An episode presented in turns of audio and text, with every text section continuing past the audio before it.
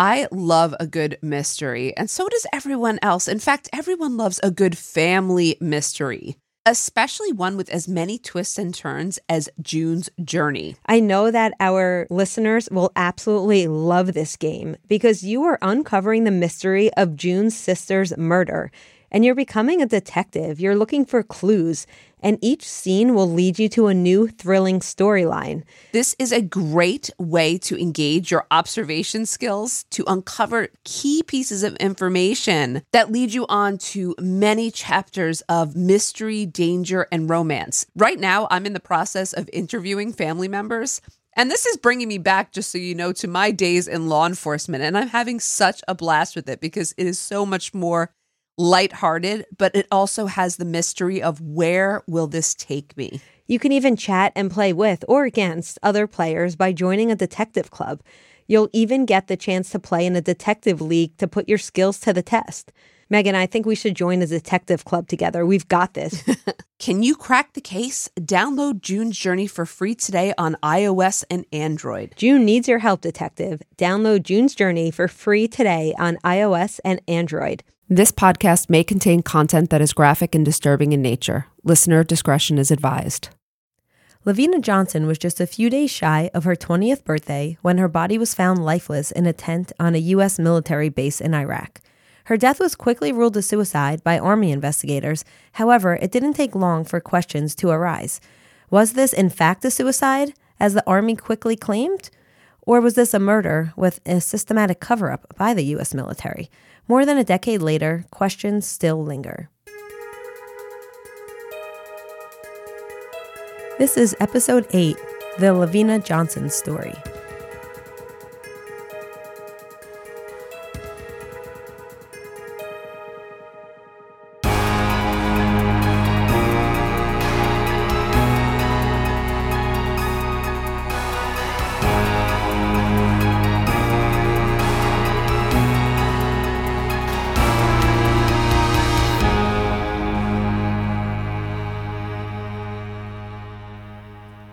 Hi, Megan. Hi, Amy. How are you today?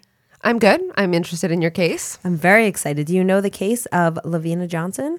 I know exactly what you just said about it and very little else. So I'm super, I, I'm always super excited yeah. when I don't know the facts of a case. All right. So let's jump into it. First, let's talk about who Lavena was and what led her to this tent in Iraq where she was found dead.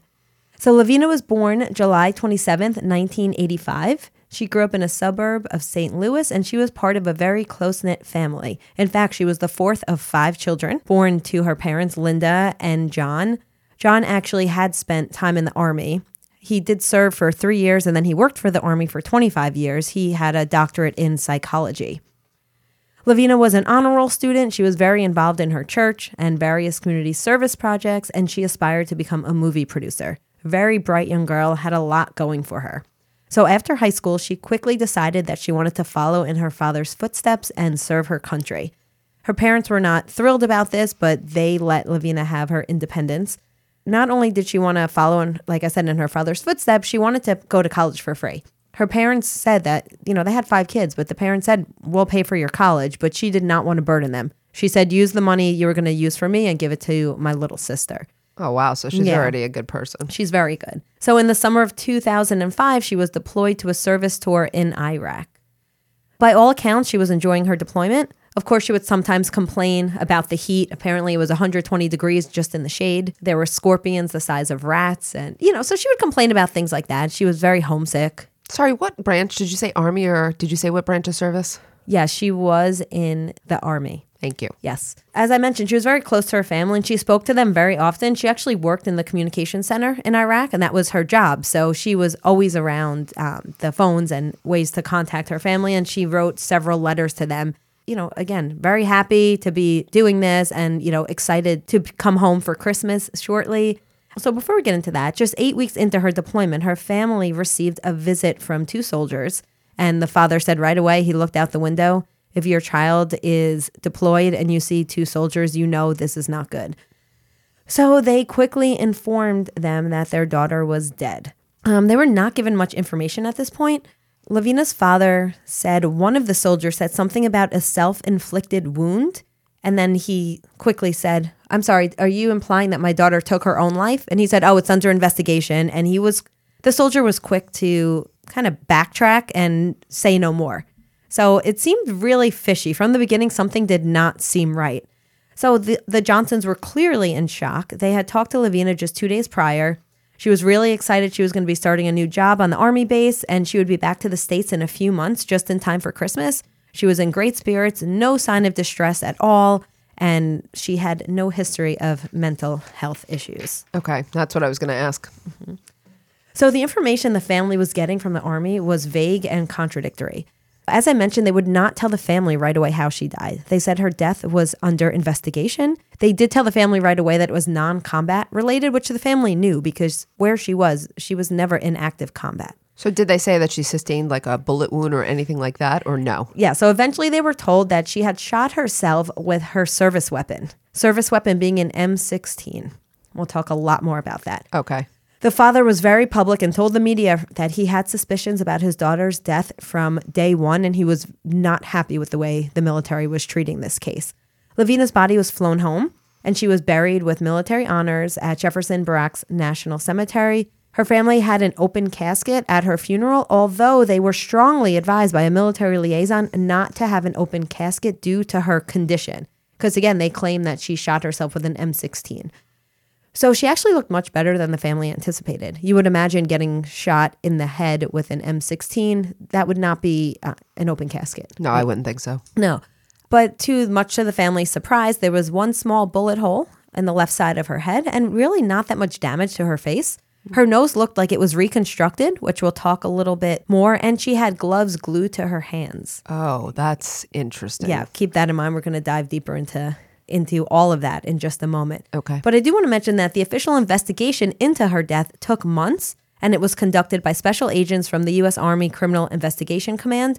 And really what they do is they investigate soldiers' deaths and crimes within the Army. So they investigate things that are crimes and things that are not crime, anything that's unknown. You know, right, it's their jurisdiction. Exactly.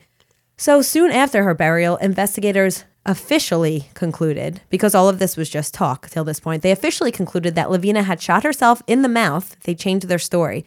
The reason they changed their story is because when the father got the body, he noticed there was a small bullet hole in her head. The bullet hole was not consistent with an M sixteen. It was more consistent with a nine millimeter. So the Army changed their story and said, oh, that was an exit wound. She actually shot herself in the mouth and not in the head. But again, even if you shoot yourself in the mouth with an M sixteen, that's not open casket. Uh, no, this doesn't sound right. Yeah, it gets worse. The report included witness testimony that suggested that she may have been depressed over a recent breakup. So from the start, they were concocting this narrative to bolster the theory of suicide. Keep in mind, this boyfriend of just a couple of months, so it's it's a hard stretch to say this woman was going to kill herself over a recent you know, a recent relationship that just ended. I smell a cover-up. Yeah, it's not looking good. So as her father stated, and as I think anyone listening would say, okay, so if the Army said, yeah, she was clearly mentally unstable and we know this, well, why were they allowing her to walk around with a high-powered rifle? So, great point. Because they made it seem as if they had documented that she was having these mental health issues leading up to her death. Well, if you did, then shame on you for allowing her to walk around with this M sixteen.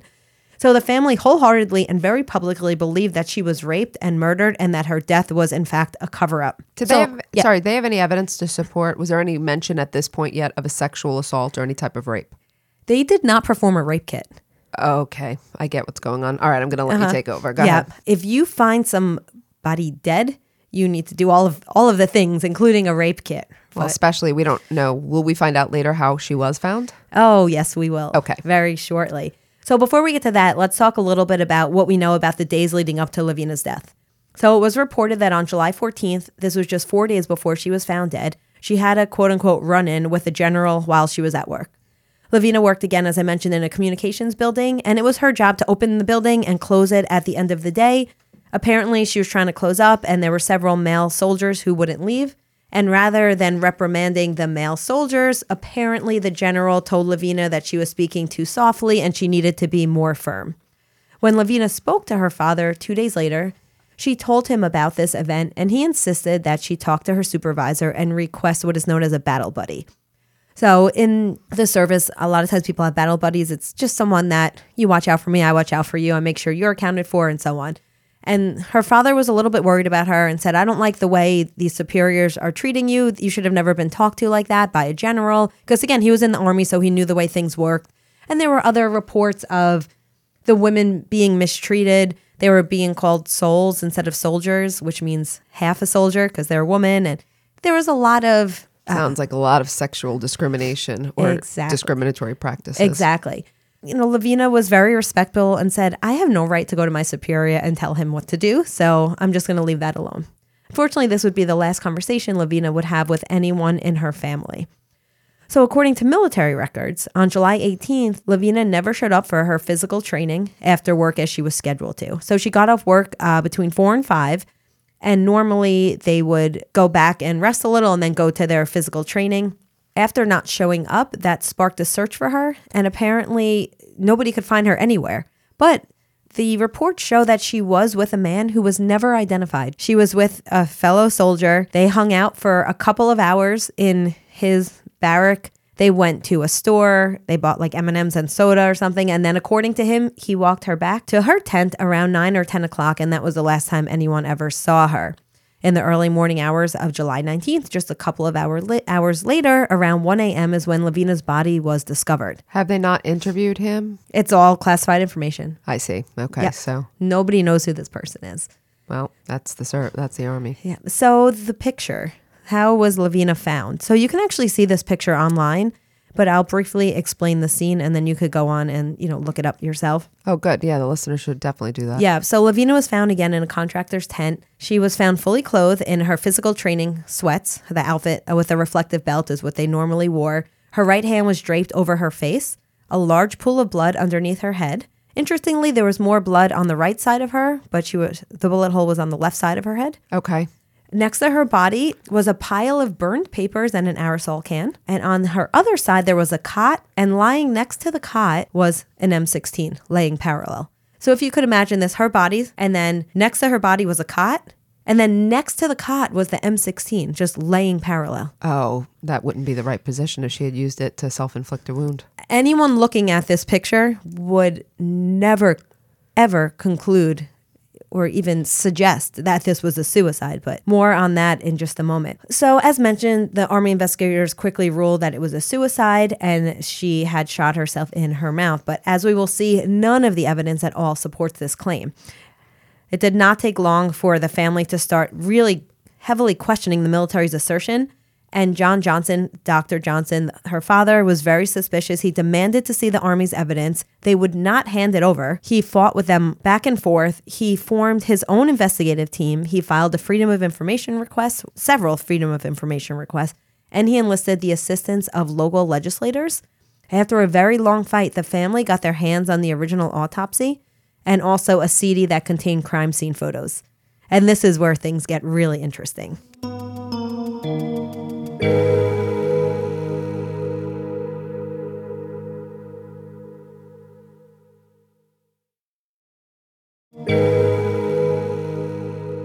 So what was on this C D? You know, tons of pictures of crime scene photos.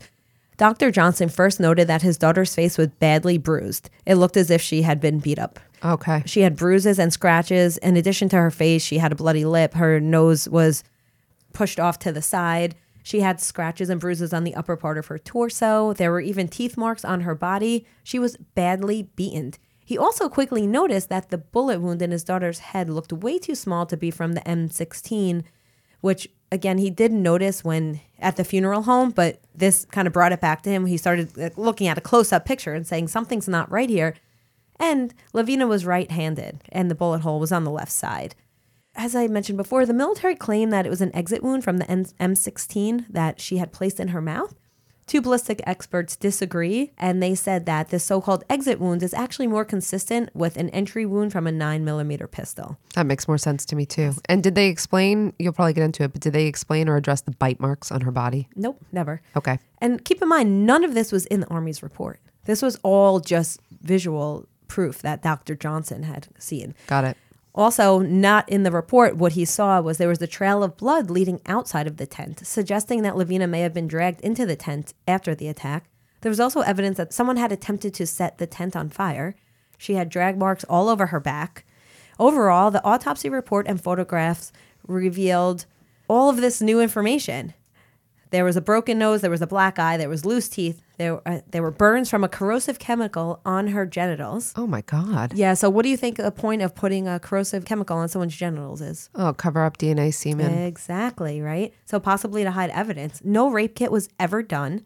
And apparently they didn't think that, you know, having acid burns on the genitals was a reason to look further into this. So the autopsy, but the doctor did, the medical examiner who conducted the autopsy noted all of this, correct? Yes. But the investigators just chose to cover it or not reveal any of it in uh, there. Yeah, absolutely. Okay. But there was a second autopsy later on. So what Doctor Johnson and his family, they were desperate. So they recruited the help of mainstream media. So C B S paid for the body to be exhumed and they paid for a second autopsy. Okay. An independent autopsy. Okay. This autopsy concluded that Lavena's neck was broken. So in addition to everything else, Lavena's neck was broken. And ready for this one? Parts of her vagina, tongue, and anus had been removed. What? Yes. Her, okay. Oh, God. So there's something called wound stat that you put on a wound to stop it from bleeding. And the only way to get to remove the, I guess you could say, the barrier that the wound stat, wound stat makes is to cut it out. So it I seems see. as if maybe, why was her tongue cut? Maybe there was a bullet in her tongue. They didn't nice. want to use that for evidence. Her anus, her vagina. I mean, this is really, anyone can look at this and say, this is not right. The military's autopsy reported, well, certainly yeah. she didn't do this all to herself. Clearly. And then get herself dressed on top of it because she was fully clothed when she was found. The military's autopsy reports none of this. None of it. The Johnsons were never informed that parts of their daughter's body had ever been removed. They would have never known had they not exhumed the body and performed another autopsy. It was also revealed at this point that plastic surgery had been performed on Lavena's face to conceal a broken nose. Well, that's what you said. Her face looked too good. And did, given yeah. the injuries you just detailed, they had to yep. fix that. But again, nothing in the original report told the family, oh, we performed reconstructive surgery on your daughter. Well, they're covering it up, so no.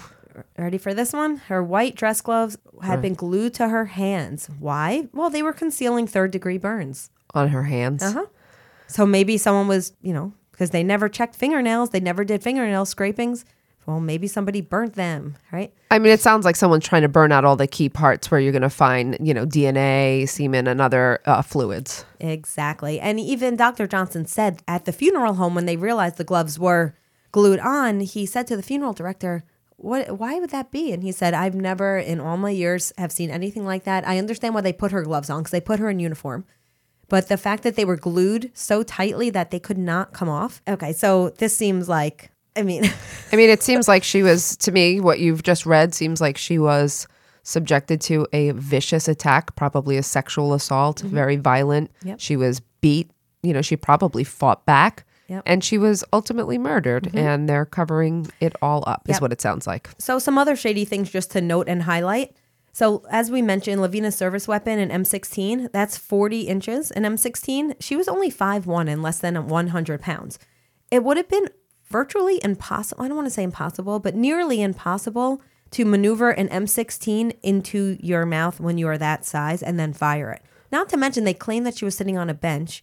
There's just no room for that that gun. It just doesn't make sense. It doesn't make sense why, even if they're covering it up, why use the M sixteen? Did she not have another weapon? Or I would think she'd have... They didn't find one. Right. I would think yeah. like it would make sense. Okay, if they want to make it even appear that she did this to herself, choose a smaller weapon. This yep. weapon doesn't even fit the narrative. It's unbelievable. But I guess the fact that the weapon was in the picture, it was there. But again, it was placed very neatly parallel to a cot. It's not like it was just thrown to the side. Okay. And again, the bullet was in the wrong place for her to have shot herself with her dominant hand. The exit wound was the wrong size to have come from her weapon. So right now, there's none nothing's of the f- fitting. None of the facts support um, a suicide in any way. There was no suicide note, no recovered bullet, no gunshot residue on her hands. And even the military report notes this. So the military report notes that she shot herself. And in the same report, they say there was no gunshot residue on her hands. So, despite spending thousands of dollars on autopsies, experts, and coming to the Johnsons' home, C B S didn't even end up running the story. Why not? Well, oh, neither did A B C, who also invested a good deal of money into this story. Why do you think? I'm, well, I'm I really hate here? to say it. I mean, there's there would be two, but I'd say mm-hmm. one is because she was a black female mm-hmm. and not a white female. Mm-hmm. And the second is because of maybe possible political pressure. Yep. So we do know that there was one popular magazine. It was actually Ebony magazine. They were actually threatened, allegedly threatened, that running the story would result in the military no longer buying ad space from them. Right. And they're a pretty small magazine, and they could not afford it. So they apparently came forward and said this. Obviously, A B C and C B S are not going to admit that the reason they're not running the story is because of funding. But this looks pretty shady. So some speculate, obviously, that it was a cover-up. Something that we didn't mention before, but just ten days prior to her murder, Lavena was undergoing treatment for an S T D because she was sexually assaulted. Okay.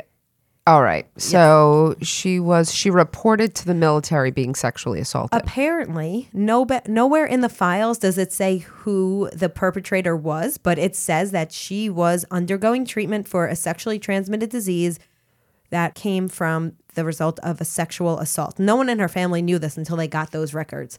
She Wait, never told her, obviously, I mean, she never told her family. That's not uncommon for someone and victims. To this day, nobody knows who this potential offender was. So they have one history of her reporting a sexual, a report of sexual assault. Was there any other histories of reported sexual assaults? No, she was only there for eight weeks. Right. So, okay. You know, even in eight weeks for her to already endure something like that. So some people say she had issues with people. Remember, I mentioned her supervisor was treating her a certain way, and there were some issues. So some people speculate that it was, you know, that maybe this oh, this whole thing is a cover-up. What do you think, Megan? Well, I think it's clearly a cover-up. I don't think there's any question about that. But who are they covering up for? You know, are they covering up for? I mean, usually when they're usually when there's a cover-up of this nature, it, it would be someone important that mm-hmm. they're covering for. So I would never speculate. I have no idea who the players are here. I wouldn't imagine that they'd be covering for someone low level.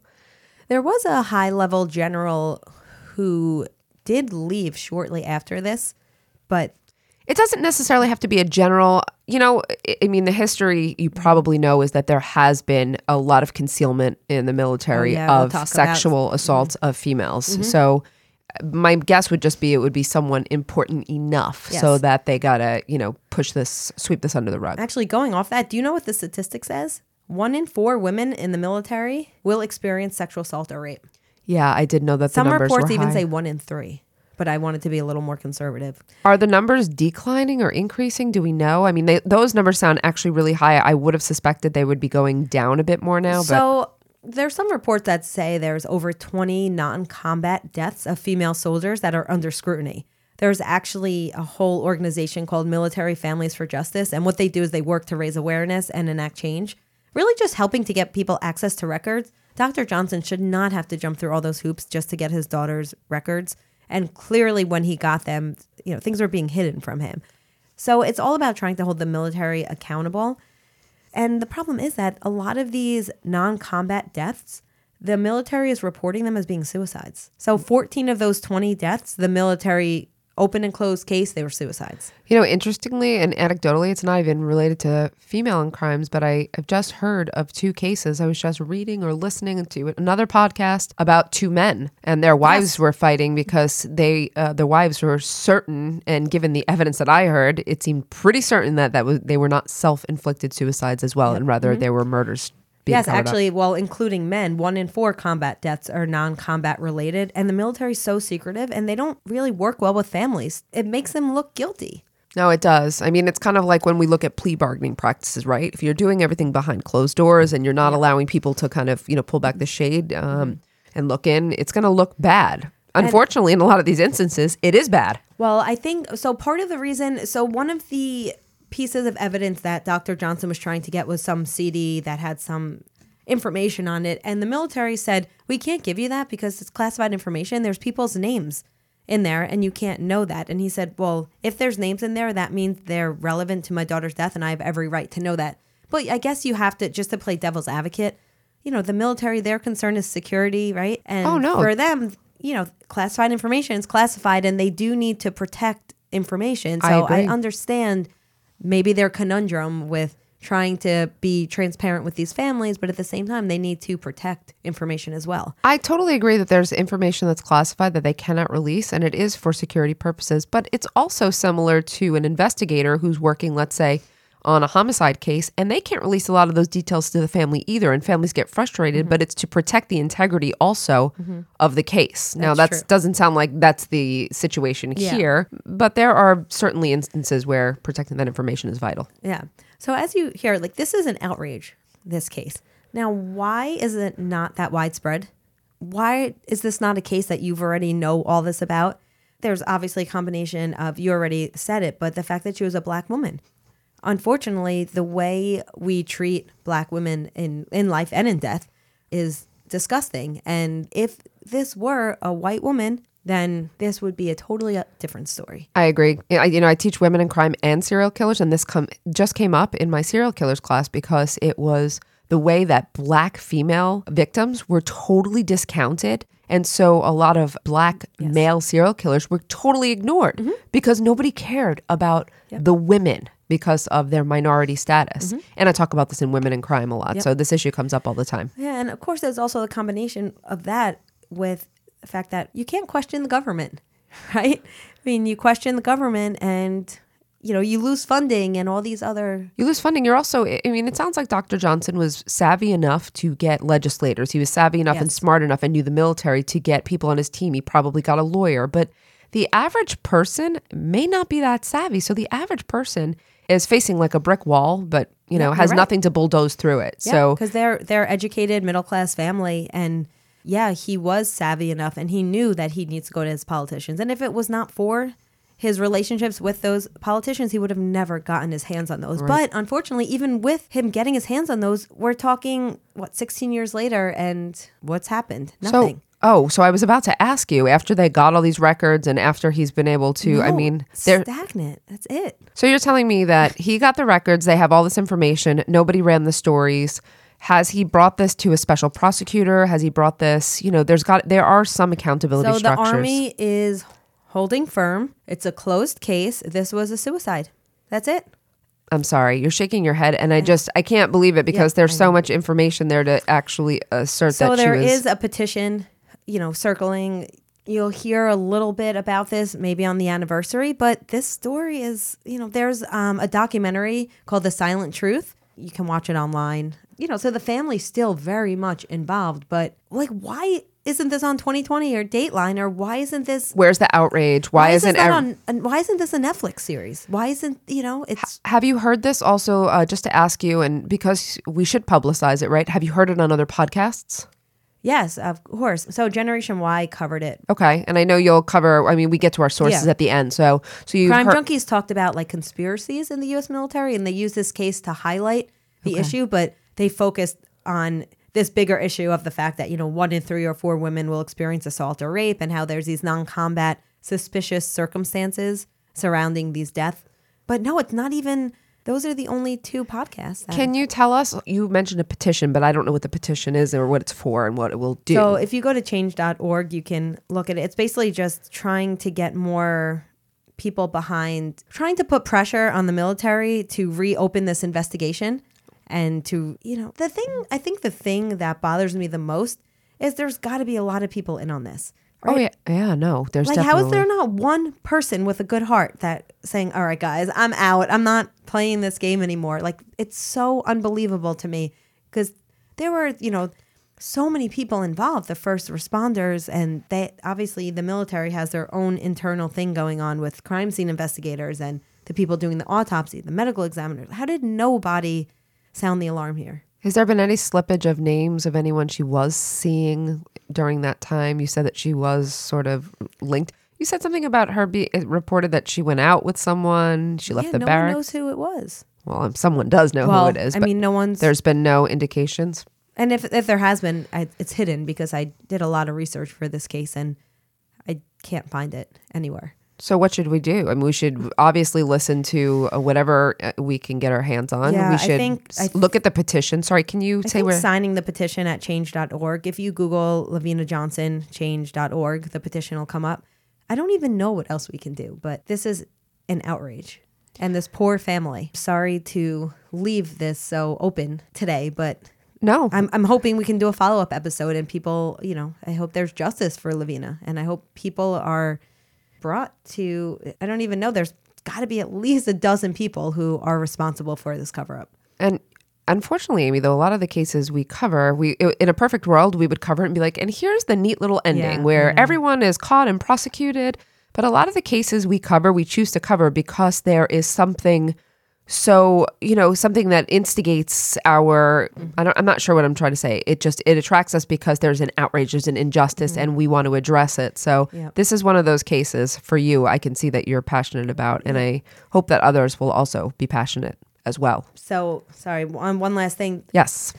Since there have been so many suspicious deaths in the military as of the last couple of years, it does sort of bring these older cases back up. So advocates who work to raise awareness about sexual abuse in the military call attention to this case. So there, it has been a little bit, uh, you hear it a little bit more in the media, but for as outrageous as it is, you would think it would be on every billboard and on every primetime news, but simply not. So this case hasn't really spurred any like real change. Not that I can see. Okay, well, is that everything you have for us today, Amy? That is it, Megan. Thank you for listening. Thank you so much for listening. And again, as Amy referenced, there is a petition. One more time, Amy, where can listeners find that petition? Uh, change dot org. If you are interested in signing or at least reviewing it, Justice for Lavena Johnson. Thank you, Amy, and thank you, everyone, for listening. We'll see you next time on Women and Crime. Thank you. Women in Crime is written and hosted by Megan Sacks and Amy Shlosberg. Our producer and editor is James Varga. Our music is composed by Dessert Media. If you enjoy the show, you can get access to ad-free episodes, exclusive A M As, and other bonus content for a small monthly contribution through Patreon. To find out more, visit patreon.com slash women in crime.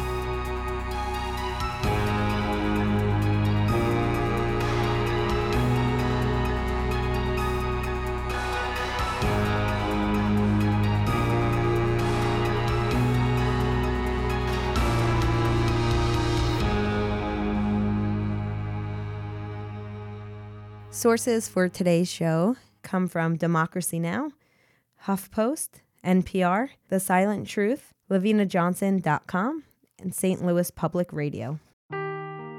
Seeking the truth never gets old. Introducing June's Journey, the free-to-play mobile game that will immerse you in a thrilling murder mystery. Join June Parker as she uncovers hidden objects and clues to solve her sister's death in a beautifully illustrated world set in the Roaring Twenties. With new chapters added every week, the excitement never ends. Download June's Journey now on your Android or iOS device, or play on P C through Facebook Games.